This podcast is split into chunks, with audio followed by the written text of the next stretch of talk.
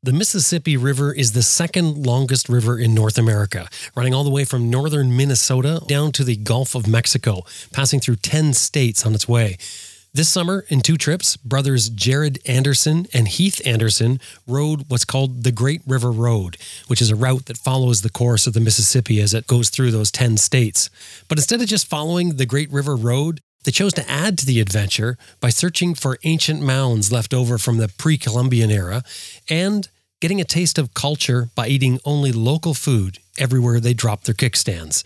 I'm Jim Martin. This is Adventure Rider Radio. Stay with us. We got a good one for you.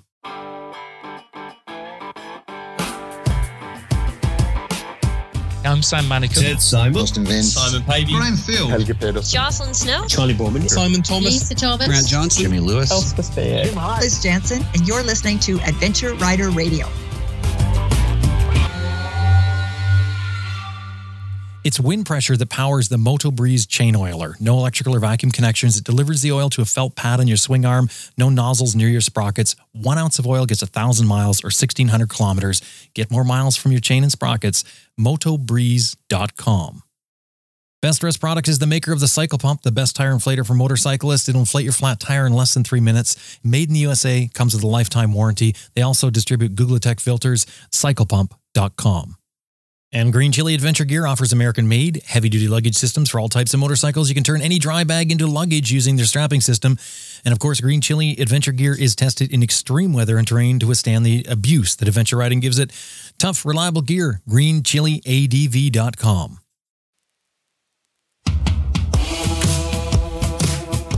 My name is Heath Anderson. I live in South St. Paul, Minnesota, and I teach English as a second language at an elementary school.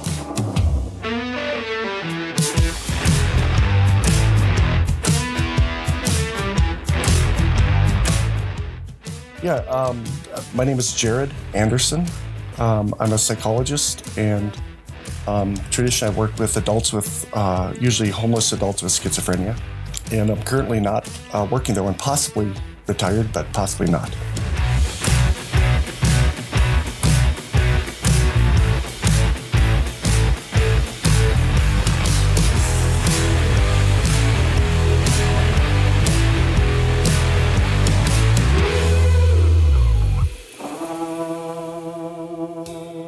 Heath, Jared, welcome to Adventure Rider Radio. Thank you. Thank you. Now, Heath, you mentioned you're a school teacher. You said you teach English as a second language. Where do you do that? Um, I work at a school called Pine Bend Elementary School, and um, you know, really, we I have students from all over the world, a lot of Spanish-speaking students, but really kids from anywhere. And it's kind of exciting because there's a little bit of travel element just right within the classroom. You mean because people are from all over the world? Right. And so, you know, I'm connected with kids, parents. Um, I've traveled to some of the places they've been from. And, you know, it just it it just makes it kind of exciting. My room is decorated with um, paraphernalia from all over the world. You know, the, the, we we often hear people, you know, trying to learn Spanish or another language when they're going on a trip somewhere. What's it like to teach people English? Is, is do you think that's more difficult than us learning Spanish if you're an English speaker? That's a great question. Every language is has elements that are easy to learn and, and elements that are hard to learn. I've spent some time living in Taiwan. I've picked up some Chinese. Um, the grammar is very simple in Chinese. It's a tonal language. That part I have a terrible time with. I don't worry about it and I just talk. You know, in English, our, our um, prepositions are tough. Some of our idioms are tough. Um, so it just, every language has things that are easy and things that are hard. Um, one of the things that we really focus on, and, and I think about this like when I travel, I really focus on communication, not on grammatical structures. If I say bathroom go need I versus I need to go to the bathroom, it's very understandable and it's going to get the message across. So freeing myself, and I really try to free my students from that need to be 100% correct because communication is the goal of language. That's that's an interesting, but very interesting point because because you can get hung up on those little nuances, can't you? When you when you're learning something new and you're thinking, boy, if I don't get this right, you know, if I don't get masculine and feminine right, right uh, no one's going to understand me. But but in essence, they will if you get those little chunks. Right. And what it does is it limits the productivity, and that's where you're going to get better. So you just got to talk, you got to produce, and you'll refine it. I'm still learning English all the time. So, because you teach English for a living, and, and particularly as a second language, do you pick up other languages easier because of that? Some. Um, Spanish, I can pretty much, and I've never taken a Spanish class in my life. I can pretty much understand because I've picked up enough vocabulary. Um, Chinese, but when I've listened to, um, I was in, spent some time in Thailand and I just could not hear, and I would try to reproduce it, and that was very difficult for me. Um, so some easier, some harder. I spent some time in Germany. That seemed easier, but kind of after maybe a pint or two, it seemed easier. you just think you were better after the pint or two. well, or I was more relaxed and willing to try. Oh, I see. Less afraid of making mistakes, but but it's not a big deal to make a mistake, is it? When you're when you're trying to speak someone's language, I think I think everyone's pretty uh, forgiving of that because it's it's nice somebody makes that effort. Right. Exactly. When I think to speak to the, our trip in general, um, I'm far too shy to uh, take the risk to uh, learn a language, even, which is partly why I think it took Heath to initiate this trip because um, I enjoy such things, but it just it's I'm just not a risk taker, and it just wouldn't be natural for me to make a mistake with language or go on a big trip. But but I'll certainly follow my brother. You, know. you guys are, are brothers, Heath Anderson, yes. Jared Andersson, but one of you spelled the last name incorrectly. What happened there? Well, Heath kept the incorrect spelling, and I went back to our original Swedish spelling. when I got married, my wife didn't want to be one of a million Susan Andersons. So one of my compromises was for us to uh, change your last name to the original Swedish spelling. Mm, and that way people so remember you more because you're always correcting them, saying, no, no, no, that has two S's. Yeah, yeah, yeah, a lifetime of annoyance. I should have done that with my name. I, should have put two M's in Jim or something yes. like that. But I thought that was a brilliant solution to your problem. Mm-hmm, yeah. Uh, you know, of, of wanting the same name, but not wanting to be, have something so common. Mm-hmm. And it does go back like that. That is an original spelling, though. Yeah. Right. Yep. Yep. In Sweden. So Jared says. oh, there's there's some uh, difference in opinion there. Well, okay, we'll, we'll I'll just leave the last name at that. You guys spell your last names differently, but they sound the same when we say it, so that's fine. I'm curious about um, your adventures that you guys do now. Now, are you both, um, Jared? Maybe I'll start with you. Are are, are you an adventurous person, and, and where does this come from? Hmm. I I would say that even more than adventurous, I'm. I think uh, what I lack in um, intellectual horsepower, I gain in curiosity. And so I'm very curious about whether it's exploring different foods to cook or eat, exploring cultures. Um, just, I think I'm sort of a endlessly curious person. I think traveling by motorcycle, you just get that fulfilled um, on a continuous basis. You said you're you're very shy though. That that's um that's really working against you, isn't it? To do to to be into traveling and exploring and learning well, about things like that. Yeah, and I think even more than shy, maybe it's just not a natural risk taker, and so um, uh, you know, once I'm thrown into the pool, I make the best of it.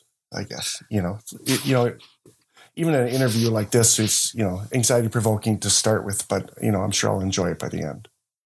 So where does this come from? A, a, specific point in your life, the that this feeling of reservation or or shyness or or um, not willing to take risks is is this does it stem from something? No, I think. Um, I mean, if you want to go all the way back, you know, there's. Uh, I'm not trying to analyze about, you here. Don't get me wrong. No, no that's, that's they talk about high reactive and low reactive babies, even, and, and babies that react to, you know, uh, sound and stimulus a lot um, tend to be sort of uh, stimulus avoiders later in life, and babies that are low, you know, reactors are people that kind of seek out the the stimulus or the uh, um, you know cliff jumping and such. And so, um, I have no idea if I was a high or low reactive baby, but but I it just feels kind of hardwired that I'm just not a natural you know risk taker. But but if well, that was true, that, you, you would be a you, you would have been a um, a highly reactive baby then. Yeah. You you say that you're not a risk taker, Jared, but yet like technology wise, you're very much an early adopter. And I'm always following your lead, whether it's your Tesla, your research on computer speakers, anything like that. You do tend to adopt early. You're the first person I know that had a smartwatch. So many things. Yeah, yeah, I think that's about curiosity. Yeah, the, you're not really taking a risk with that, are you? I mean, No, you're, no. But, but but the reason I was asking about that is because you know people often buy books and things on how to you know become more outgoing, etc. And and just when you mentioned about the experiment, which I've I've heard about this this research about about babies and uh, the way they react to sounds, etc. If if that's true, I mean, we're kind of hardwired. We're we're wasting our time buying these books and, and trying to change our personality. But, but at the same time, you know, I, I, come from a cycling background and as a and I mountain bike for many years, you know, starting in the late 80s even. Uh, And there was a point when I was about 25 where I just made a conscious choice. I need to take more risks. And I basically said, as long as I'm not going to break my neck or die, I need to go off whatever the cliff jump, you know, whatever the risk was. And I was shocked at how fast my riding skills improved at that point. You know, Mm. just being willing to take to consciously decide to take more risk and recognize that that doesn't come natural really improved my skills a lot. We talk a lot about that in rider skills about how confidence is huge. It's a big part of what we're doing because you can learn the technique, but unless you have the confidence to, to stand behind it, sort of, and say, "Yeah, I can do this," that's when you hesitate. And then if you hesitate, you're done right there. Yeah, in, in my you know, and my gravel riding skills show uh, my my fears a lot. But technically, you're a lot better cyclist. If we're out on our, we have fat bikes and we ride in the winter, you know, and summer. But like on the downhill, I'm the guy riding my brake on the bicycles, but I may be pushing the pace on the gravel road when we're on the motorcycles. Heath, uh, how, how about you? I mean, have you always been into doing adventures? Is this something you know you've done with your brother your whole life? Where does it come from? Um, you know, I think the curiosity thing that was kind of a buzzword that that I wanted to talk about. Um, I love doing active outdoor things. In addition to my teaching, I coach um, cross country running, Nordic skiing, and track and field. And so, just being outdoors, doing things, um, you know, winter camping is something we do, and just that that what's it like out there? What what's new? And you know, over the years, accumulating gear makes that very much an option um, because I can just kind of go to my shed and go, oh, this is what I need, and then I can continue, or I can go out and do the thing that maybe I've never done before. You mean because you have like you know maybe you have a lightweight tent from cycling, and then you decide to go backpacking and you just use the same one, that sort of thing. Exactly. And and just to be able to to reuse the gear and and kind of the mindset of it. Um, you know, I mentioned that I had lived in Taiwan. Well, part of living there, I experienced I I lived in a an apartment that was kind of illegally built on the top of another building and it had a tin roof and I didn't have air conditioning. So it was really hot. Um, but you know, being the ski coach, I also really enjoy very cold and just kind of getting that mindset that, hey, if it's really hot or really cold, I can handle this because I've got some knowledge on it and then I've got the gear to do it. And, and I think that makes me feel um, more confident, like you mentioned. And I, people say, oh, you're crazy. And it's like, well, no, I'm not really crazy because like there was part of our motorcycle trip where it was really hot down in Louisiana. Well, knowing that at any point we could get off the motorcycle and go into an air conditioned gas station made it so that we didn't have to be afraid of that. Mm. And I think that leads to the confidence, which leads to the ability to go out and try new things and to have adventures, um, you know, at whatever level that adventure is. You guys have mentioned other activities. How do you get into motorcycling? Was it something you did together? Um, Jared, maybe I can start that. When I lived in Taiwan, I used to hop on a 50cc scooter, and it was just a ball. And I'd tool that around. Um, then I came back to Minnesota. My uncle had a the Harley Davidson, I think it was a Fat Boy. And one time he said, Well, you want to ride it? And I said, Well, yeah. And I knew how to, you know, run a clutch and things. So I took that for a ride. But we have a friend, Steve Ringett. Um, we call him Uncle Steve. Steve um, bought a DR650 probably three years before we did. And he would talk about it and the trips that he did. And then one night we were hanging out at another friend's house and he said, Well, take the DR out for a ride. After I did that, I was kind of hooked.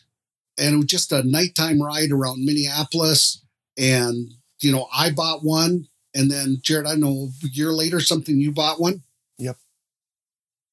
Yep. And is that because you guys always do adventures together? No one else will do stuff with us. so, what is wrong with you guys? well, Jared, I you're haven't with picked up people on this now. yet. I'm I'm out in Red Lodge by myself.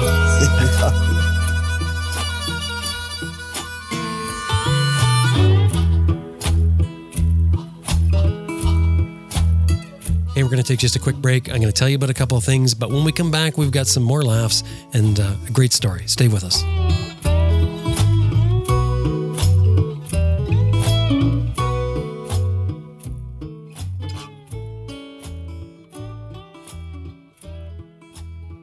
You know, you find in life that some things just work.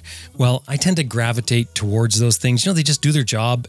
Well, that's Pearlie's possum socks to me. As a matter of fact, if you told me five years ago that that now I would be getting excited about owning and wearing a pair of socks, I would have laughed at it. But ever since I met Duke Lambert, the owner of Pearlie's Socks, when he first sent me his socks to try, I've been a fan. They're made using a blend of merino wool and possum fur. Now, I'd never even heard of this before I met Duke, and you know, frankly, I, I wasn't that excited about it when I heard about it. It's when you wear them that you realize what it's all about. The socks are full, they're durable, they're soft, they're very warm. And you know what it's like with your feet. Once your feet get cold, good luck getting them warm again. Now, I even wear them in the summertime because they feel so good on my feet. And as an added bonus to the insulation value of the, of the possum fur and merino wool is plushness and comfort. Now, I've used merino wool for years. It's great. It wicks away moisture um, from your skin. It stays warm even when it's wet. And most importantly to me, a lot of times, is it doesn't stink like most fibers do, you know, when you sweat in them after a while, especially wearing them in your boots. Well, this blend of merino wool and possum fur, that takes it to another level that I didn't even know was possible. Have a look for yourself. Pearlie'sPossumSocks.com is a website. Duke is the owner. It's a family owned business. So you're dealing with the people who own the company and, and care about you as a customer. Pearlie'sPossumSocks.com. Don't forget to throw in there. You heard them here on Adventure Rider Radio. Overland Expo Mountain West is coming up fast. It's being held this year, 2021, in Colorado, Loveland, Colorado, at the Ranch Events Complex. Now, Overland Expo has grown tremendously over the years into this huge event for all overlanders. It's a weekend packed with things to do, learn, and participate in. Their motto get trained, get outfitted, and get inspired to explore the world. Now, the folks at Overland Expo are saying that this is the greatest collection of overland adventure companies in the world with over 300 vendors. And through that, you can outfit your motorcycle or your whatever rig you have for your next adventure. You can build your off road confidence. They've got interactive driving courses, seminars, and training. And at an event like this, you're mingling with all walks of overlanders. What a place to get inspired. They've got authors, filmmakers, and other travelers hosting workshops and classes and sharing their stories from the road. It's all going on August 27 through 29 this year, 2021, the Ranch Events Complex in Loveland, Colorado. Now, to get your tickets and camping passes, you got to go to overlandexpo.com. Get those tickets in advance. Overlandexpo.com. Anytime you're dealing with them, throw in there that you heard them here on Adventure Rider Radio. We have a regular feature on Adventure Rider Radio called Rider Skills, where we learn tips and methods to improve your riding skills. Now, just ask any good mechanic, and they will tell you there's no substitute for quality tools. And when it comes to riding, one of those tools, or two of those tools, I guess, are your foot pegs. Quality foot pegs don't just look cool, they are designed for a specific use. And that is what IMS Products did with their line of adventure motorcycle foot pegs. Quality foot pegs like IMS's ADV1s and ADV2s give you the added leverage for better maneuvering your motorcycle. I- I- really important when you're in the dirt, or in particular when you're loaded and in the dirt. And they have the durability to survive tough environments, which is what we do when we're riding our motorcycles in those environments, and to keep your feet planted where they should be. IMS Products does their research too because they design their foot pegs in ways so that the uh, the geometry of your foot position works for your shifter and brake levers. And these aren't minor considerations. These are the makings of a quality product. IMSproducts.com is their website. Don't forget to throw in there. You heard them here on Adventure Rider Radio. IMSproducts.com.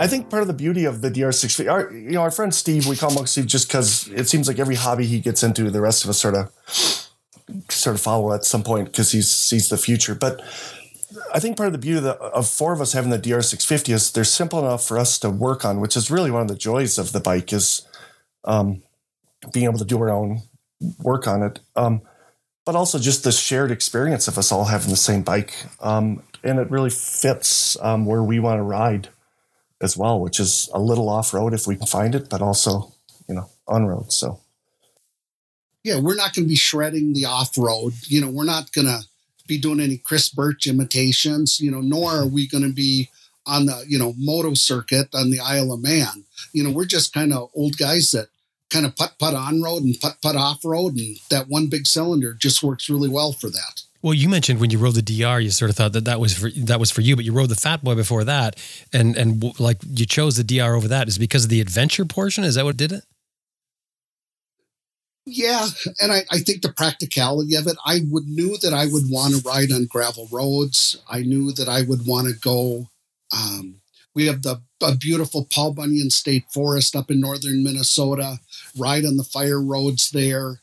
Um, you know, do some commuting with it it really is just kind of an all around bike that, you know, I, for three years, I rode it to school at least one day a month all year long. You know, there were a couple of times in January where I would literally get up early, drive it to make sure that I wasn't going to kill myself on ice. Is this in Minnesota? Go home and ride the DR. Um, yeah, wow. and, you know, and it was just a lot of fun. You know, it wasn't obviously if I drove to work and to make sure it was safe and then went home and rode the motorcycle, it wasn't about practicality. It was just about playing around, having fun. The kids thought it was hilarious. Yeah, I'm sure. and, you know, just just being fun. You know, I, I've been trying to upgrade the motorcycle for two or three years and um and I just can't find anything that you know other than having anti-lock brakes. You know, some of the new. You mean upgrade to a different motorcycle? Yeah, I'm sorry, to a different motorcycle. Yeah, um, you know, other than some of the new electronic stuff, I just can't find anything that really fits what I want any better than that bike. I'm having a hard time finding something. Well, I think a lot of DR riders would would not understand your your statement there. You're trying to upgrade. How can you upgrade? Yeah, you've well, already no, you've no, already what, you've got the DR650. What are you going to upgrade to? There's nothing. That's it. No, you know, that's, that's, that's what I'm discovering. Yeah, yeah, exactly. Because you mentioned about the simplicity because you can work on it. Yeah. So at our, you know, I weigh, you know, two sixty ish. Um, and so we replaced all the, you know, both the shock springs and the rear springs in it. Um, that was probably the biggest job. What mm-hmm. else have we done, Heath? We did our valves. We did. Uh, we did valves. We did the the, uh, the, neutrals. What is it? Sending, sending safety unit. unit. Yeah. But you have to pull apart the clutch and such for that. So we have a lot of confidence on it, which helped on the ride also. You know, knowing that we could tackle most stuff if it came up. You just mentioned uh, the ride. This is the the. Uh, I mean, I guess I could call it the Great River Road ride, where um, mm-hmm. you guys uh, covered 3,400 kilometers, or sorry, 3,400 miles, which is about 5,500 kilometers. Uh, I guess uh, just under 5,500 kilometers. Uh, Heath, do you want to set that up and, and, and talk about that? What what was the idea and how'd that come about? Sure. I live in South St. Paul, Minnesota, overlooking the I'm probably 400 yards from the river bluff, uh, overlooking the Mississippi. And you know, I I think the river's cool. I love to see the barge traffic on it. I had looked at several YouTube videos of like Ingram Barge Company and Marquette Barge Company, just imagining what it'd be like to ride down on, you know, as part of the barge crew, you know, playing my Tom Sawyer. And you know, then I realized, oh my gosh, there's a motorcycle, or not a motorcycle, there's a road that goes along it, which turns out, and I didn't even realize that I ride on part of every day on my when I ride my bike to my school. Um, they're just I didn't recognize the little green sign. Oh, it's, a, so, it's a dedicated road like to the river. Is that what it is? It's it's a, sort of a river route. It, it's a river route. There's green signs. It's it's actually a national scenic highway um, that goes through 10 states where there's a kind of a uniform sign that goes that that shows the way. So the the trail is a thing um, that we followed. And I got the idea to ride it on motorcycle probably three years ago. And then last year, because of uh, COVID, um, wasn't able to do it. And this year, I just kind of decided, you know, this is a year to do it. And then Jared said that he'd be interested in doing it with me. Um, and then we kind of got the secondary idea of hitting some of the ancient Native American sites, or as you know, the Canadians say, First Nations people sites. This was sort of sparked by a book you read by Charles Mann. Right, 1491. And Jared, if you want to talk about that, because like you're the one that got me to read the book. Yeah, and uh, I mean, we're certainly no uh, historians, so take everything. Yeah, we're not scholars. with the great, it's more of a you know uh, we have enough knowledge to understand what we're reading, but not enough to necessarily teach it. But but 1491 is is um, uh, you know a book about the Americas right before Columbus came, um, and and the the two main points I would say from it are one that the Americas were much more populated than than we we sort of thought before and then also sort of to dispel the myth of the noble savage um, for for Native people that they really did have agency and really did affect their environment, um, um, and and um, yeah, we're an active part in managing their environment rather than just sort of being these um, noble people, you know, riding the wave of nature or something. Mm-hmm. And and I think the mound building cultures along the way um, that are you know, from what was it like roughly 3,000 years ago, you know, up until maybe 1500, um, really show, you know, how much they can impact their land and how much, um, how many people, you know, I, I saw at one point uh, Cahokia, which is outside of St. Louis, um, possibly had more people in it at one point than London. Um, yeah, I, I did look at a source, Jared, that at, in 1250 it was more populated than London was. Yeah. You're talking London, England? Yeah. London, England. Yeah. And this was a major metropolitan area. Um, I, you know, was sort of a product of the old school teaching of history. I graduated from high school in 1983, where, you know, Columbus discovered America. It was an empty land. And, you know, Charles Mann and, and just kind of these mounds really show hey, this was not an empty land. You know, people really did live here and they had a lot going on. Mm-hmm. And Charles Mann, in this book, he, he, one of the reasons he wrote that is just for that very reason because he was brought up the same way.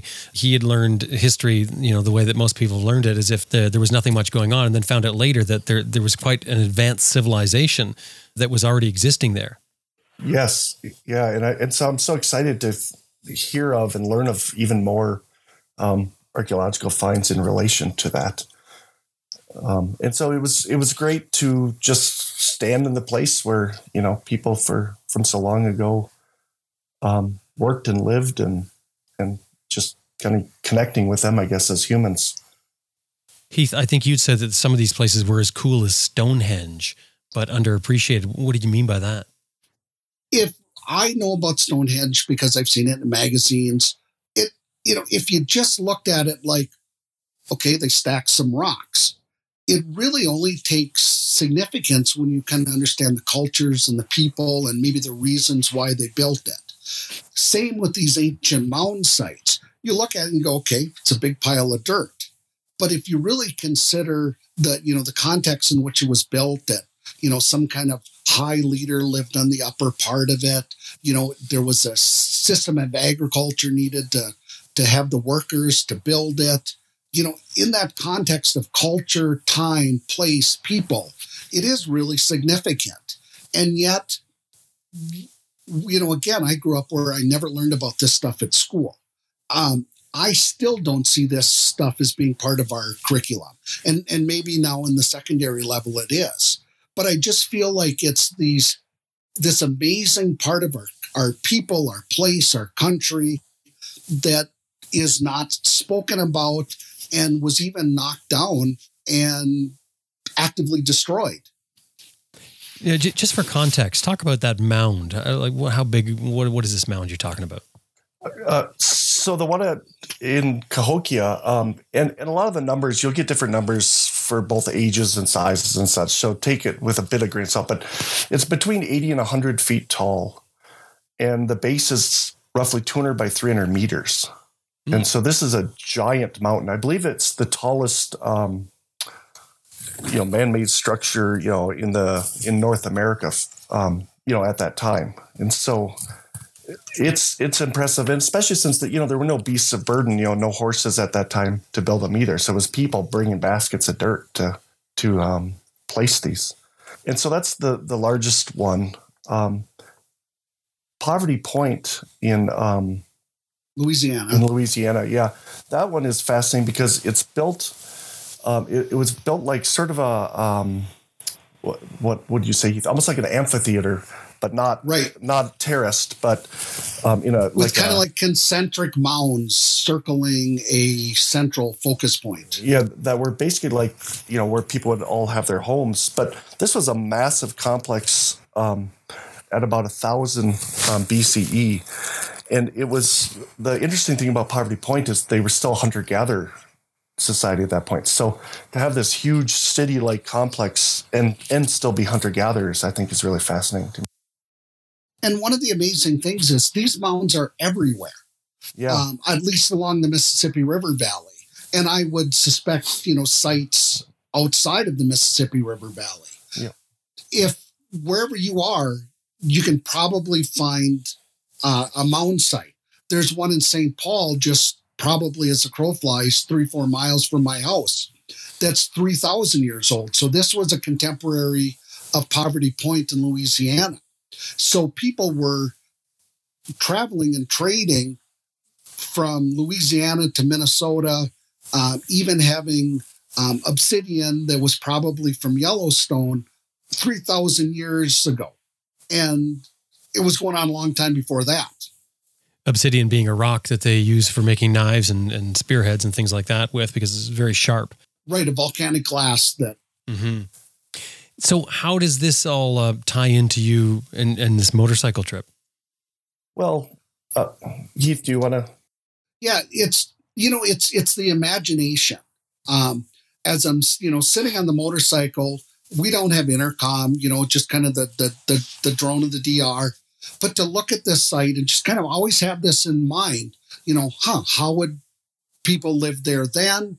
And for me, being from the North, even to see how people live there now in the South, because it's different than the way it is. So it's about, you know, sitting there, I'm connecting past and present, you know, thinking about future, um, seeing some of the dilapidated buildings in the Southern United States.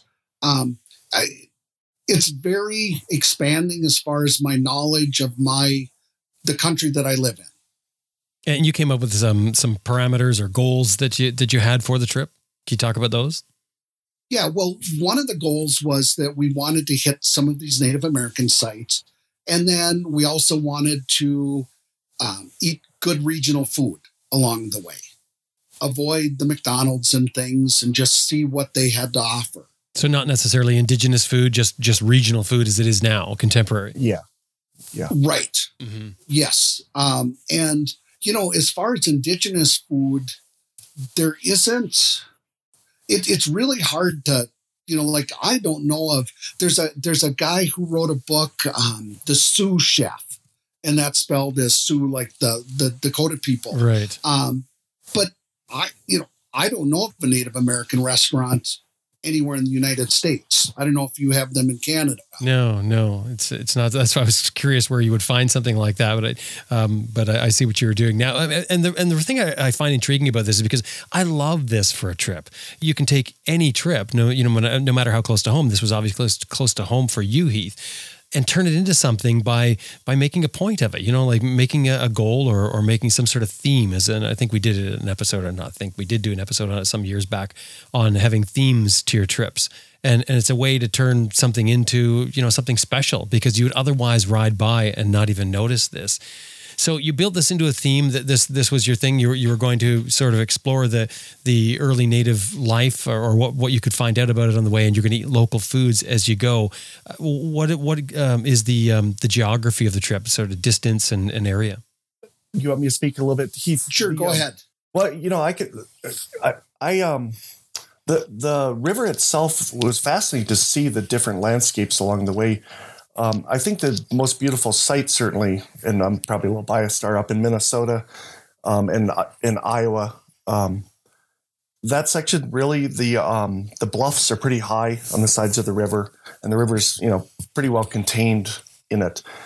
And then when we got um, sort of uh, you know in the middle lower um, third, it's this beautiful place where there's like five to ten miles of perfectly flat land with those sort of bluffs on the on the either side of the river. Then and, and you know it's just all farmland um, in that perfectly flat area, and that was gorgeous in its own sort of way. And then the very lower part, um, you know, we did a whole lot of riding with a levee, and so you you didn't see the river a lot. You saw a lot of levee. Um, but so but that was, if I can just jump in, yeah. that was amazing in itself. You know, as as we're looking at these ancient mound builders who manage their own environment, and then we followed this levee for hundreds of miles. That's a modern mound yeah. to manage the environment. Right. Um, you know, that to me, that was one of the things that connected past and present. So is it 3,400 miles one way or is that a round trip? Oh, that's round trip. That's round trip. Yep. And that was from St. Paul to, um, I can't remember the, this, where the, the end of the road. So this is about, what was it, Jared, 90 miles? No, I think it's over 100. I think it's over 100 miles south of New Orleans, which I didn't know either um, beforehand that the road continues on for a long ways past New Orleans. Yeah, and it, it was very cool down there with houses up on 30 foot stilts for hurricanes and so th- this original trip, though, this 3,400 kilometers, 55, uh, sorry, 5,500 kilometers, uh, 3,400 miles. You're you're packing up two DR 650s. You're not both leaving from the same spot, are you? Uh, close, uh, 30, 40 miles apart. So, okay. So you, you load up yeah. your DR 650s on your own. What, what, are you What are you doing to prepare? I mean, there's no. It's not really. Um, you're not. You're not going anywhere into the wilds here, are you? You're pretty much sticking to to main areas, main arteries. You know, there's almost two thoughts to that. You know, we found times near the river at least. I think if we were on interstates what i'm about to say wouldn't be true at all but where we were next to the river we actually had troubles finding gas at times. We couldn't find an inner tube. Heath had one flat and we couldn't find an inner tube for uh, what was it a day or two. Um, we couldn't find a shop. Um, right because we were off the beaten track following kind of you know the, the little roads along the river. Mm-hmm. but you're right in that but you know worst came to worst we could you know drive somewhere and buy things. Well, just you mentioning um, you're looking for a tube tells me that you you didn't take spare tubes with you. Uh, uh, no, we did. Um, he got the flat, but once we used the one, you know, the one uh, front tube, I think it was. He, oh, I see. You know, it was a rear. Sure we, it was a rear. Oh, yeah. We wanted to make sure we replaced it then. Right. You know, right away. Um, and Heath, that made me think of um, you had some little issue with your your tire because I guess you had installed it yourself. well, this is a classic Heath and Jared difference. Just just between us, um, Heath. I'm not. I don't want to make a fool of you. So just tell us the story. We no, won't, we won't fine, tell anyone. I, I, He'll do a fine job himself. Jared would persevere about getting the tire just right, and it would be just right. Well, me, I just kind of jump in and I do it, and but Jared has the balancer, so I actually put the tire on, went brought it over to Jared's um, with my car, and then I balance, and it's like, man, this takes a lot of wheel weights. Oh well, I got it balanced good enough. Well, as we started riding, you know, I just kind of noticed it sort of had this hop in it, and it just wasn't getting better. And um, so we did when we were in search of a tube. We pulled into a shop. They just they said, "Come here, look at this." They pulled me in the back and said, your tire isn't balanced. You rode a thousand miles this way. It's like, yep. It's not balanced because it wasn't seated properly. Is it that what it wasn't it was? seated properly. So that and so, so it's really they, it's they oblong its, shaped. Like it's it's it's uh, it's lobe shaped rather. yeah, anyone can ride a round wheel. um, but but you know again, we're getting stuff ready. We're, I'm willing to make mistakes you know, obviously that was one that a little bit more due diligence would have prevented. But you know, what the heck? The guys at the shop got a good laugh. But but it did it was a little smoother the second part of the trip. I'm sure. so, what was the ride like? Uh, did you guys have any problems with this? Was, was there any difficulties? You getting any bad areas where you found things were tough and, and you had to change your direction or anything? Hmm. Well, heat was an issue. Oh. Heat. When we um, wear full gear, um, we wear, uh, you know, uh, Aerostitch products, which I which we loved. Um, mm-hmm. I just can't say enough about that. Which is, if anyone doesn't know what they are, it's basically just a shell. There's no lining, there's no mesh, no nothing. It's just a, a Gore-Tex shell with uh, I don't know what the material is on the outside, but and so under under normal, even very hot conditions, um, it feels like you're under a shaded tent with wind blowing through the jacket, and you just it, it feels great. Um, but when you get to a certain you know humidity level and certain temperature you don't get your evaporative cooling and then it feels like you're in a snowmobile suit. Yeah so heat i think was the the biggest problem. And you know knowing that we were heading for louisiana you know in the third week of june wasn't ideal. But as i said i'm i'm a track coach and i had a, a group of some kids that were going to our state meet which was postponed in the summer a little bit because of COVID. And so, you know, I wasn't going to miss those kids competing, you know, for anything. So that's why we left when we did. And those bikes, you know, we can only go about 100 miles, uh, you know, safely at least um, before we need gas. But on those bikes, we're pretty ready to be off the bike, you know, for a few minutes every 100 miles also. So we started, you know, the days were divided up by how many gas fills we're going to do. And and really, you know, we were out on the road for probably eight hours a day, and and at that only covered about 300 miles. And so, um, the, yeah, the roads we weren't buzzing down interstates. Some well, of the roads had 30 mile an hour speed limits. Yeah, yeah, and some was gravel, and some was. Um, and and sometimes we had to use our own navigation skills to kind of get ourselves to not drive through you know two hours of St. Louis or something you know on on on city streets. That also go around sort of, it. Yeah, yeah. Right. And so we got a little smarter about that as it went on. Also, but, we were I was pretty darn tired at the end of each day. You know, we would our, our father always uh, says his father's line, which is you know if you want to be productive, you know, start early and keep at it. And that was sort of a theme to us. We'd start early and and keep at it. But um, so with a few exceptions, we'd be done by four-ish in the afternoon. But I was I was very done to be ready to be done at that time. You know, despite being tired, I was always kind of looking forward and excited to get onto the bike and get moving again in the morning. Yeah. I, I the heat was a little bit of a factor, but I did not, you know, there was never a point where it's like, oh gosh, this ride's going on forever. Um, and we did more miles and, you know, maybe ideally I would like to do. Mm-hmm. Um, it'd be nice to maybe stop, but that was sort of the time frame that we had. And we made made it go. Did, did you have 11 days? Was that the time frame? Uh, we had 14 and, and it kind of felt like, you know, you, you always kind of get into this mileage uh, pushing mindset sometimes. I mean, I had to find myself, you know, not wanting to just get a few more miles a day because then you kind of rush yourself through your trip. Yeah. Um, but at the same time, you don't want to fall behind on it either. So we, if we wouldn't have finished in the in the roughly 14 days we had allotted, so we'd finish it sooner. But um, you know, things probably went better than they could have also. So, what was the destination that you were driving towards? I mean, why not just ride less and just turn around at the halfway point, sort of thing? Oh well, we wanted to do the complete length, you oh, know, right to the Gulf of Mexico. Yeah, that was sort of an ultimate goal is to get to that. And then we got within a mile of of the. There's literally the road ends. There's a you know a sign even that says the road ends. We get within a mile of it, and the road is flooded out.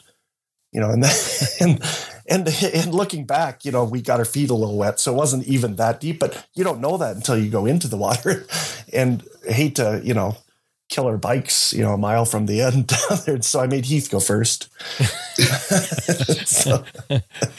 Good plan, at least for you. One of my goals was to see a live alligator. I was not looking forward to seeing one while I was in the water. Yeah, beside your bike, swimming along yeah. beside your bike, of course. So, did you make it the the last mile? Yes, yes, yep, we did. And and again, like I said, looking, you know, after you go through water, it's easy, but before it, it's it's scary. One of my favorite um, points of the trip was meeting a, a, native woman right at the headwaters. um, there. I don't know if that's something you'd be interested in hearing about. But yeah, I, well, I was going to ask you that because I, I, was thinking here. You know, you'd mentioned in particular that about how your interest is in, in culture. That's that's one of your interests and in, in uh, learning about the culture, etc. And I think it's for you too, Heath, isn't it?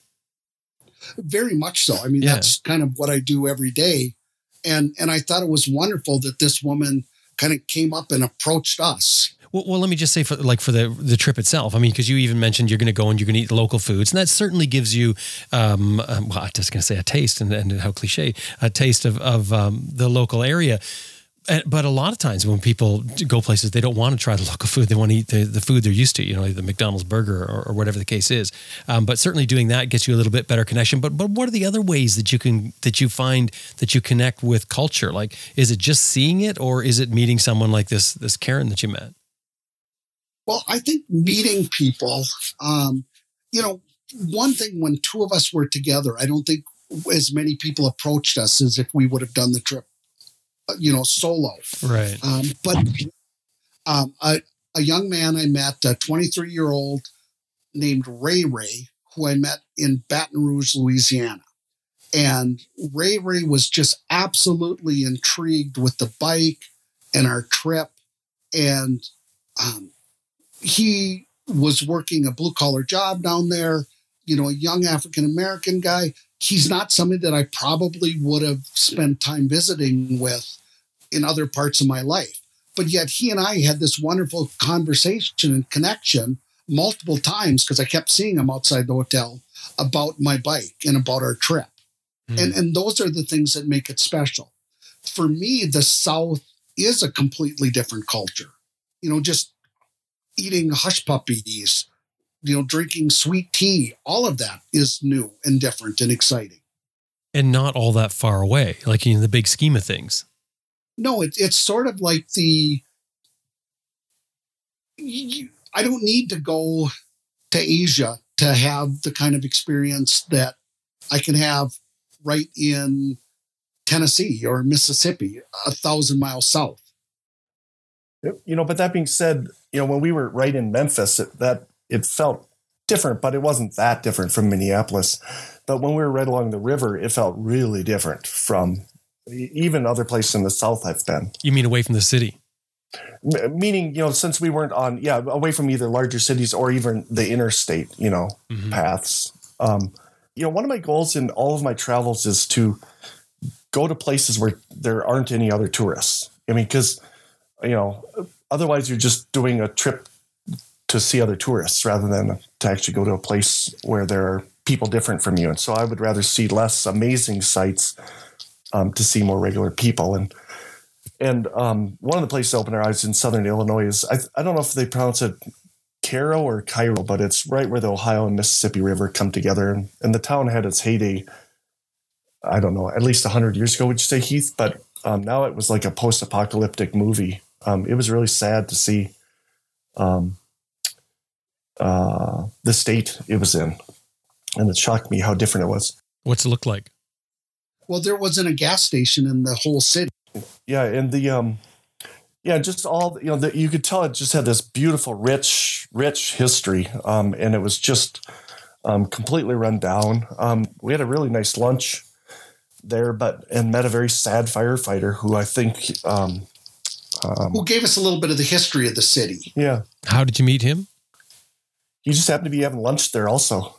Um, oh. So we met some of the nicest people. You know, if I, you know, some of the places we saw were were full of poverty, and and we may seem a little down on, but really the people were wonderful. And if if I feel anything, it's you know maybe just a sadness that they don't have, um, you know, more of what they deserve. I guess of good. When things. you're sitting there in the restaurant having but, your lunch, do you do you approach somebody like that, or, or do they end up asking you what you're doing, and the conversation goes from there? I don't remember with him specifically, but it could be something as simple as you know, can, is there? Do you know where gas is near here? Because I think we were about out of gas at that point, and just assumed we would for sure find gas in a town of that size. Um, and then we can pick it up from there pretty, you know, pretty quick. Um, but I got a feeling that you know the majority of his uh, fire calls were uh, were insurance arsons probably, but it's, it's, sort of the feel of what it was. Wow. I mean, I, am not saying that is true, but but that's sort of the feel of what the um, town was like. You said it was run down. This this Cairo, or, or, or not sure how you Uh, pronounce Cairo, I think the locals may pronounce it differently than Cairo, but. Okay, so uh, describe what it looks like though when you when you ride in. Um, it when I like kind of close my eyes and I look at it, I think of um, things from like the this 1970s and 80s that have not been painted. Um, roofs that were literally falling in. There were burnt out buildings. It yeah, it it really Ru- it looks ruins. sad and tragic. yeah. And why do the people stay there now? Well, and that was something you know that that we noticed uh, quite a quite a lot down the river, especially on the east side. Um, it just felt like, um, it, you know, if there were um, young, It happy, bright people, they it felt like they all kind of moved out, I guess, and so that was kind of sad also to see. yeah, it really gave me a different perspective on the United States uh, to see that level of decay. Talk about um, meeting Karen. What, what, set that story up. Can I start it out, Heath? Please do.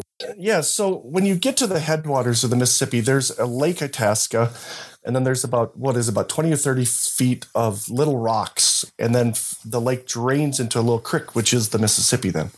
And you have to walk a few hundred feet um, you know, from the parking lot to that spot. And as we're walking on this trail to the headwaters, this um, angry person, about 65 year old um, of native descent, um, is marching at us, and and to anyone who will listen is is um, talking about the the wild rice and that it's, being choked out, and they won't let us harvest it. And having worked in mental health for a while, I you know I I I um I stepped back a little bit, but I was also sort of intrigued, and we and we listened to her talk a bit about it, and then we quickly learned um, uh, that she was a very bright person, and she was frustrated because the the wild rice that's right in, at the lake, right where it joins the Mississippi, was being kind of choked out. And we ended up going and seeing the you know look to the headwaters, and we came back and we talked to her again. And in the press of her talking to us, um, we discussed our love for hand harvested wild rice, which is which is incredible. Um, and then she came around, and it became very obvious at that point just what a bright, uh, wonderful woman this was. And she let us know her name was Karen. Um, and she was a little less angry at that point, but um, it was wonderful to um, hear her stories of how she was part of the people that planted the wild rice at the headwaters in 1969, I believe she said.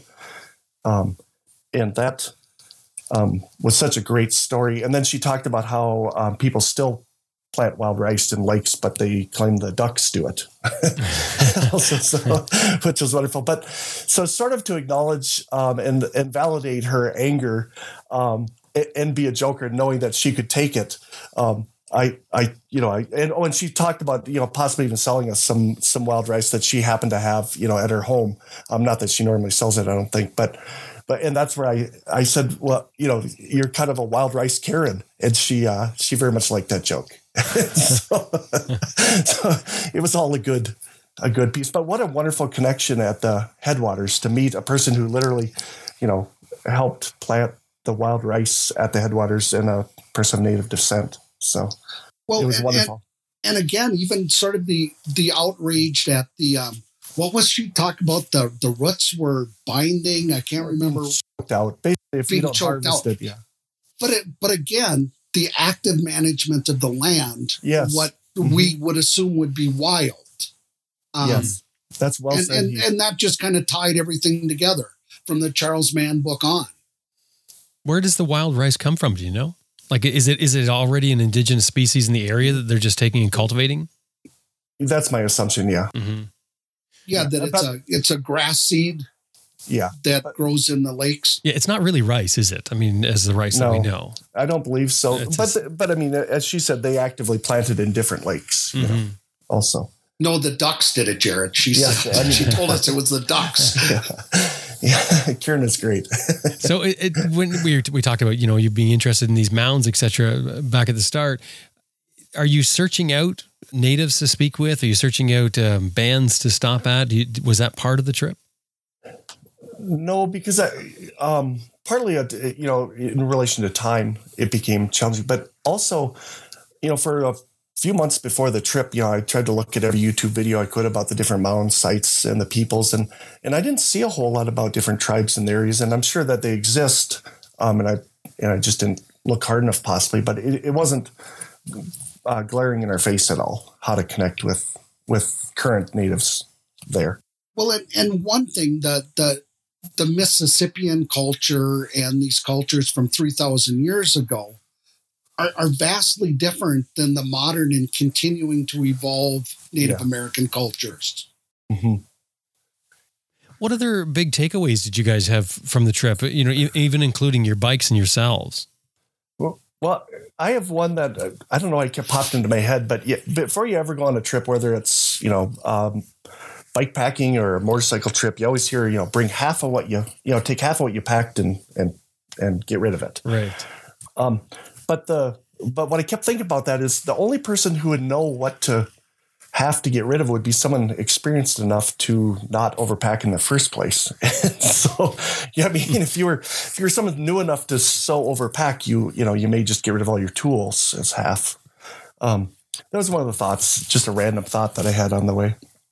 Um, so did you overpack? Did you did you have to well, mail stuff no, back? Yeah, well, it, actually, I, no, yes and no. The the one place we overpacked was we thought we would possibly be doing more camping than we did, and we we camped one night of all the nights. Well, I, I wanted to ask you about that. So the yeah. you were sort of had an open plan, camping and staying in hotels. It was just figured out yeah. as you go. But it was, you know, hundred plus heat index. It would be, um, so I don't know what is that. You know, thirty seven Celsius. Um, every day, nights were warm. It camping was less appealing. Yeah, and, and just to get started early enough in the morning. So if I had to do it again, I think I would have fully committed probably to the hotel, and then we could have gotten rid of well half of our stuff, probably. But but beforehand, you just don't know. So do you feel like you were overloaded? No, no. Since you know we do winter fat bike camping also, so where we have to load all our gear in the winter on the on the bicycles, um, and so with that, I think we're relatively capable at getting stuff packed down. So so mm-hmm. no, I don't. I think I was pretty proud of how we packed. How about you, Heath? Yeah, no, I think we we did well. One thing that I had great hope for is I bought a battery powered rechargeable fan, thinking about sleeping in our tent at night and and I thought this is going to make it special. Turns out I used it to dry socks in the hotel room, so so it got used. a battery operated fan. Boy, I, have heard some weird things that people take with them, but I think you might have just topped the list right there. The battery operated fan. Well, that's you know, interesting. I I remember a bicycle trip where it was you know 100 plus degree heat index. It didn't cool down at night laying in a tent thinking, oh, I could. And that fan would have made all the difference. Um, hmm. so it was small, but it helped dry socks. You know, one of the things I did before the trip that really proved useful and also during the trip was um, while researching the trip, if I ever found a, a spot or a little uh, restaurant we wanted to eat or a, a, mound, just dropping a pin on Google uh, Maps there with a little note on it was fantastic because then when I kind of looked ahead to the 300 miles we had in the day, I could just see those little flags or notes and just kind of see ahead what what we possibly may want to hit. And so it, it it allowed us to hit the things we wanted to, but also not have to actually schedule where we're going to end up that night mm-hmm. at all. Also, it, it, gave a lot of flexibility while letting us go where we wanted to, to see the things we wanted to see. So, Jared, you're very much into planning knowing what you're coming up to, get, doing as much research as you can in advance. I mean, you mentioned about looking at videos and there's several indications you've given that um, you like to know what's planned. Um, not so much like I need to know the future, but rather I know I want to know all the options so I can maximize my experience. I guess mm. if that makes sense. But I'm very okay with it being flexible once we're there. I just don't want to, um, you know, drive by a mound without knowing, you know, that we've driven by it. How how are you in in that sense, Heath? Well, Jared and I work well together because we understand that flexibility is required. Nobody dug their heels in. You know, if I really want to see something, Jared would say, sure. And if he did, I'd say, sure. Um, and so we, we did have a general plan, but we left room for serendipity. Um, one, you know, thing that we were getting kind of tired and we pulled off for, and we needed gas. Well, we happened to be, I think it was Anamosa, Iowa. Well, we happened to pull off at the exit for the National Motorcycle Museum that that had um, Peter Fonda's bike from Easy Rider and Dennis Hopper's bike, and it was a super cool thing that we're glad that we saw, but we didn't know that it was there, and so we did spend what couple hours hanging out there. So we had a schedule, but we weren't I wouldn't say a schedule. We had a general plan, but we weren't afraid to deviate from it at any point. Yeah, that's really important, isn't it? And I like the way you said it left room for serendipity because that that is so important because if you're if you're so rigid for your time and your distance and your hotels are booked and everything, you just have to go buy that stuff and then all it is is I wish I had of I wish I did, you know, um, afterwards when you're thinking about back in time, but you're you're probably better off to go less distance and, and explore more. Yeah, I would For agree. sure. Um, we did ride up on the um, levee until we realized after about a mile that that was very illegal. we weren't supposed to tell anyone. It's just between us, and and you you figured this out on your own without somebody stopping you and giving you a ticket to let you know it's Uh, illegal. there was a very uh, angry sign, I believe, that we saw that Ah. made it clear. But the sign was when we, there was no sign when we got on the levee. Right. Well, don't feel bad. I mean, they put a sign there because others have come before you on the same path, right? So, yes. what other things did you guys learn on this trip? I mean, it's a relatively short trip, and you know, in the in the big scheme of things, eleven days, good chunk of miles, thirty four hundred miles, fifty five hundred kilometers. What other sort of things did you learn on this trip that that um, may benefit others to hear? Hmm. Um, I, I, you know, I really valued our prep work ahead of time. Just, you know, I, it's not a groundbreaking thing, but having new tires and an oil change and and making sure all your all your parts are working right in the machine really added a lot of uh, or reduced a lot of stress on the trip. I think that was big. Um, Because other than the yeah, yeah. tire repair, you guys didn't have any issues. I, I, uh, one my battery started to die, Hmm. and and that's the one thing I I probably if I was smarter I would have replaced before we left, but that was it. Yeah. Yep, on the whole thing. So, um, um, I think using Google to put a bunch of pins down just so that you kind of see what's coming, so it gives you ultimate flexibility of where you start and stop the day, but you also have knowledge of what's coming was was really really useful. Yeah, I like that because you- you're not really setting your route out. What you're saying is th- those are the possibilities. You know, there's this here and that here, and you can pretty much stop at any point. What do you have this on your cell phone? Um, yeah, yep, yep. But I mean, you can drop those pins, you know, on with through your Google account. You can drop it, um, you know, whatever device you happen to be using, and then and then I also use that for um, for you know where we stopped at night, or if we you know had a, a, a nice lunch or or whatever. I would drop a pin there and just put a little note. So now if I'm ever in that area uh, again, I will have those pins and notes, and I'll kind of know. Um, this place is great to eat. Right. And then in the research though that you were doing when you were dropping the pins originally before you Yeah. went, um, that also gives you the lay of the land, or at least a little bit of it. You know, so you you sort of have an idea of what's what's around you. Yep, completely. And I tried to make it so that we would have about, I didn't fully succeed, but my goal was sort of a, a mound a day um, to hit or a mound site a day and or maybe some cool restaurant, uh, um, you know, or, or place to eat.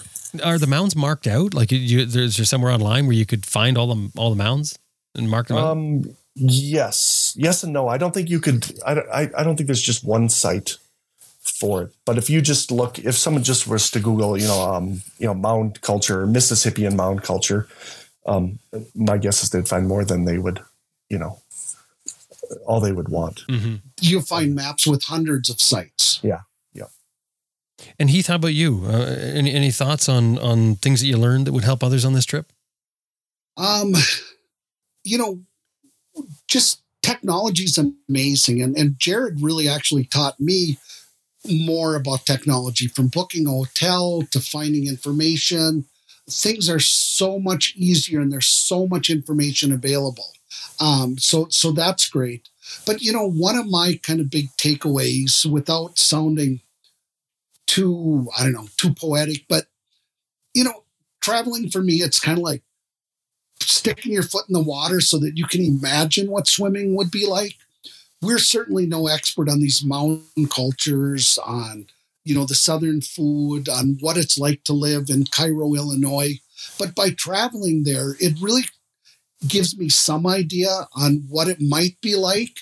And I think that helps me build some empathy towards other people and other places and other situations. Mm-hmm. Now, have you guys done uh, other bike trips other than this one? Uh, uh, long trips or, or trips equal to this or better? Bigger, rather? Not bigger. Some years ago, we uh, you know circled Lake Superior. Um, that was sort of our first dip into uh, motorcycle touring. Mm-hmm. And does this trip make you think of longer trips, or or does it change your sort of outlook on that? A little, uh, yeah, definitely. In fact, uh, while thinking about um, this interview, even I was, you know, I was thinking of what what is the place I want to really, really go next. And um, we grew up in the Fargo Moorhead area, which is south of Winnipeg, um, and the Red River is there. Um, and I would love to follow the Red River north, you know, up to Lake Winnipeg, and possibly, you know, uh, I have no idea if you could even take it up to um, towards the um, Hudson's Bay. Yeah, Hudson Bay up there. But just going that direction, following the Red River that we grew up on north is also an idea. That sounds like a good idea. yeah, it's a plan. Plans laid, just like that. Do, what do you find that you get out of a, a, trip that's 11 days long or, or this many kilometers going into the area that you did that you don't get on a shorter trip? Well, I sort of got into the the the uh, trip blur, I guess I could call it, where I after a while I kind of you know the days sort of start to blur together a bit and and even like what state i'm in sort of blurs a little bit. Um, and i'm not saying that's even good or bad but um, that's definitely something i wouldn't have gotten on just a you know weekend trip or something. Um, i just feel like i'm immersed in the trip more than um, going to the trip jared you had talked about we were talking after the trip and you had talked about the idea of in certain situations it's good to just sort of make your world small and, you know, when we're on the motorcycle trip, we're, we're worried about gas, we're worried about food, we're worried about lodging. And, and so in some ways we did make our world very small. Mm-hmm. But but kind of the flip side of that was maybe because my world was small, I was able to imagine big. You know, I, I, I didn't have to think about some of the other things that are normally in my daily life that occupy time and space. I was able to think about the ancient cultures, about um, barbecue sauces in Memphis versus St. Louis, whatever it was. Um, and I think that that smallness of the world that helps you think big um, meant something to me. What was the reference from? Uh, what was Jared talking about when you were saying about um, making the world uh, small sometimes? Is, is, that you should do it well, We, we were actually talking about life in prison. And I said, Oh, I don't know if I would ever want to spend life in prison. you know, and if Jared you would ever want to? no, well, wait. As opposed to maybe a, a, a, death penalty. Oh, I see what you're saying. And, okay. And Jared was like, Oh, no way. I would totally want to live. I'd just make my world small and, and still enjoy it and and I think the ability to find joy in that, you know, makes Jared a good person to travel with. I guess if you can find joy in life in prison, Jared, you're got a good outlook on life. so true, isn't it? I, I don't know if prison is necessary for the for the, for the idea, but but no, I I think you can you can uh, you can find joy in almost anything if you're you know willing to adjust your perspective. So well, well, my take on that, Jared, is that like I, I, I think about this a fair bit now with the way the world is nowadays, how interconnected we are with the internet, and how we see you know news about from some tiny village in some place that we've never heard of before, and yet we get the news anyway. So we're sort of bombarded on a daily basis, mm. and a lot of it negativity it can become overwhelming. It can it can even taint the way you, you see things and the way you feel about your your place in the world. So I mean, I, I, sort of relate to what you're saying about making the world small. You know, and maybe that's something that maybe that's part of the love of motorcycles that we all have. Is that in a way we're doing that each time we get on our bike. We, um, you know, Heath, you, you, mentioned about you know making life simpler, and, and I think that's very true. A lot of people relate to that on trips you make your life simple because it becomes about you and your motorcycle and where are you going to go today you know what, what am i going to accomplish on my bike today and it is very simple And I agree. And I, you know, and sometimes when I think about it, it's not a valid motorcycle trip unless you're, you know, um, circling the continent of Africa or something. But the reality is, I think most people can stay very close to home and find amazing things if you just are willing to, you know, look deeper in this in the smaller area that you have.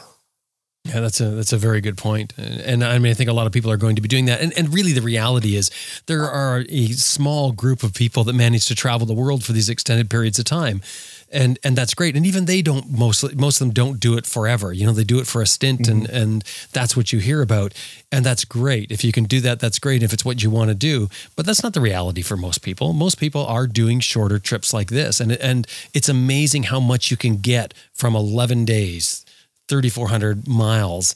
It's a, it's incredible how much you can get from that, and you haven't traveled the world. No, and I would say that if we had stayed on interstate highways and you know just eaten at, uh, you know, um, chain restaurants, we wouldn't have gotten much out of the trip. But I think by going a bit deeper um, off of that main is where you really see the people and get the trip. So, having talked about that, maybe we should wrap this up with getting some key planning tips for shorter adventures like that, that work for you guys. And I know we've probably talked about most of it here now, but maybe we should just sort of reiterate, even if that's what it is. What do you think? I mean, Heath, let's start with you. Um, some key planning, or, or, or just jump in, Jared. Some key planning tips. Well, one of the the first things that I think of, uh, because of the state track meet, timing wasn't ideal, but that was the window of time that I had, and just when you've got the time, take it and you know forget waiting for the ideal. You know don't let the perfect be the enemy of good and just make it happen.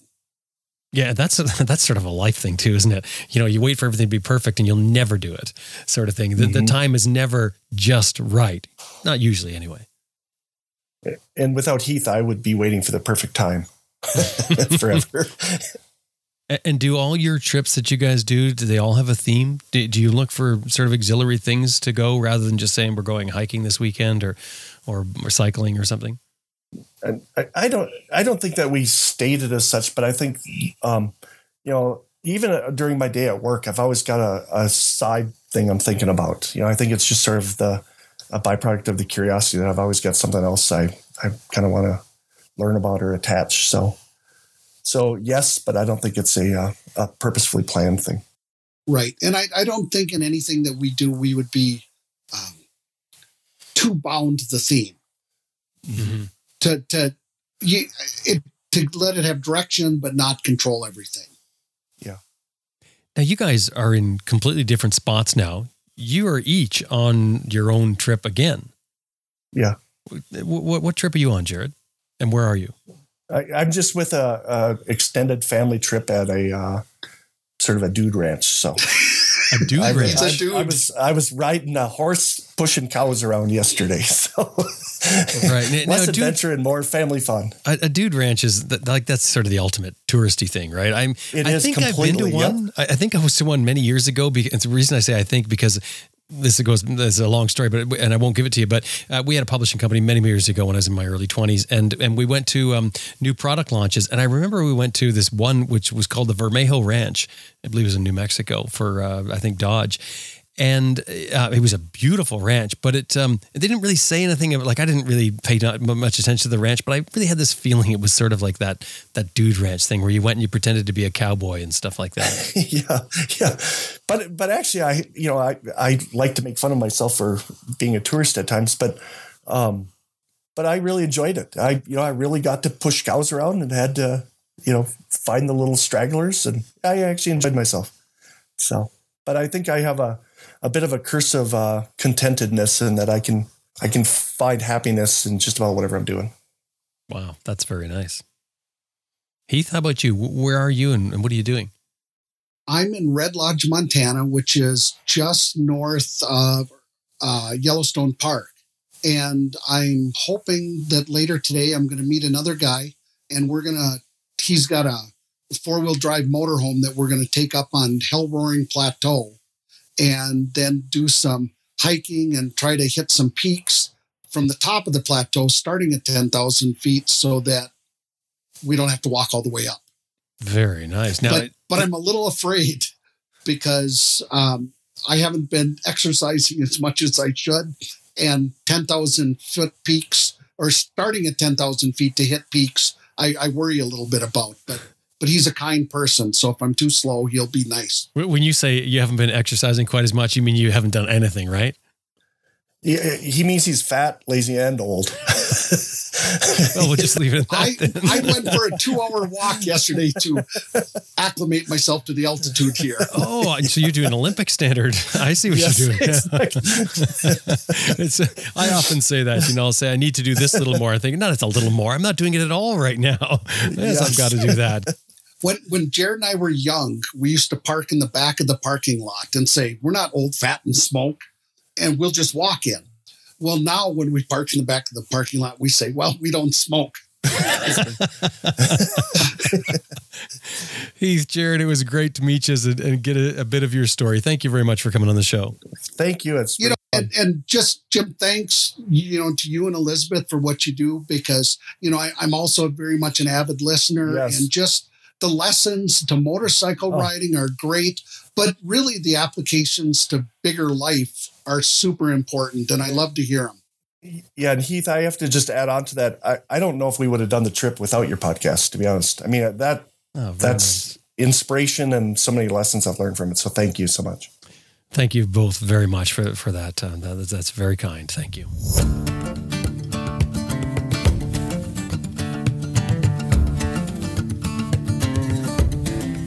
I was speaking with Heath Anderson and his brother Jared Andersson. We've got some pictures from their adventure in the show notes for this episode on our website, adventureriderradio.com.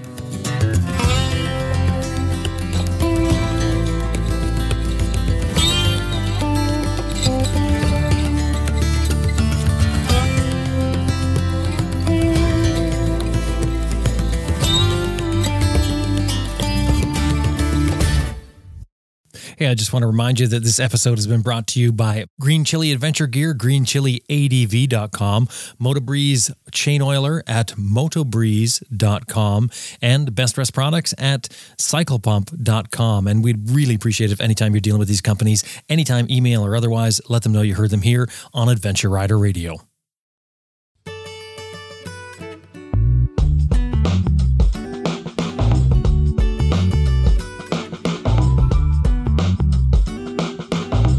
Well, that about wraps up another episode of Adventure Rider Radio, and we sure hope you enjoyed listening to it as much as we did making it. Special thanks to our producer, Elizabeth Martin, and of course to you for listening. Thank you very much. Hey, and if you're not doing it already, this show is built on a model of advertising and listener support. We need your support.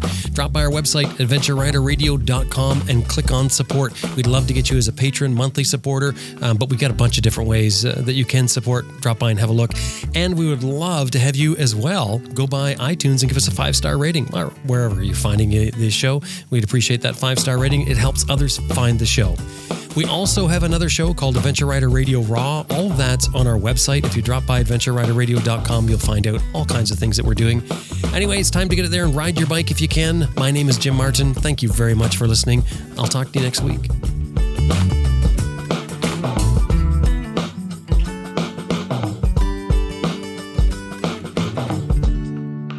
Hi, I'm Chris Birch at chrisbirch.co.nz, and you're listening to Adventure Rider Radio.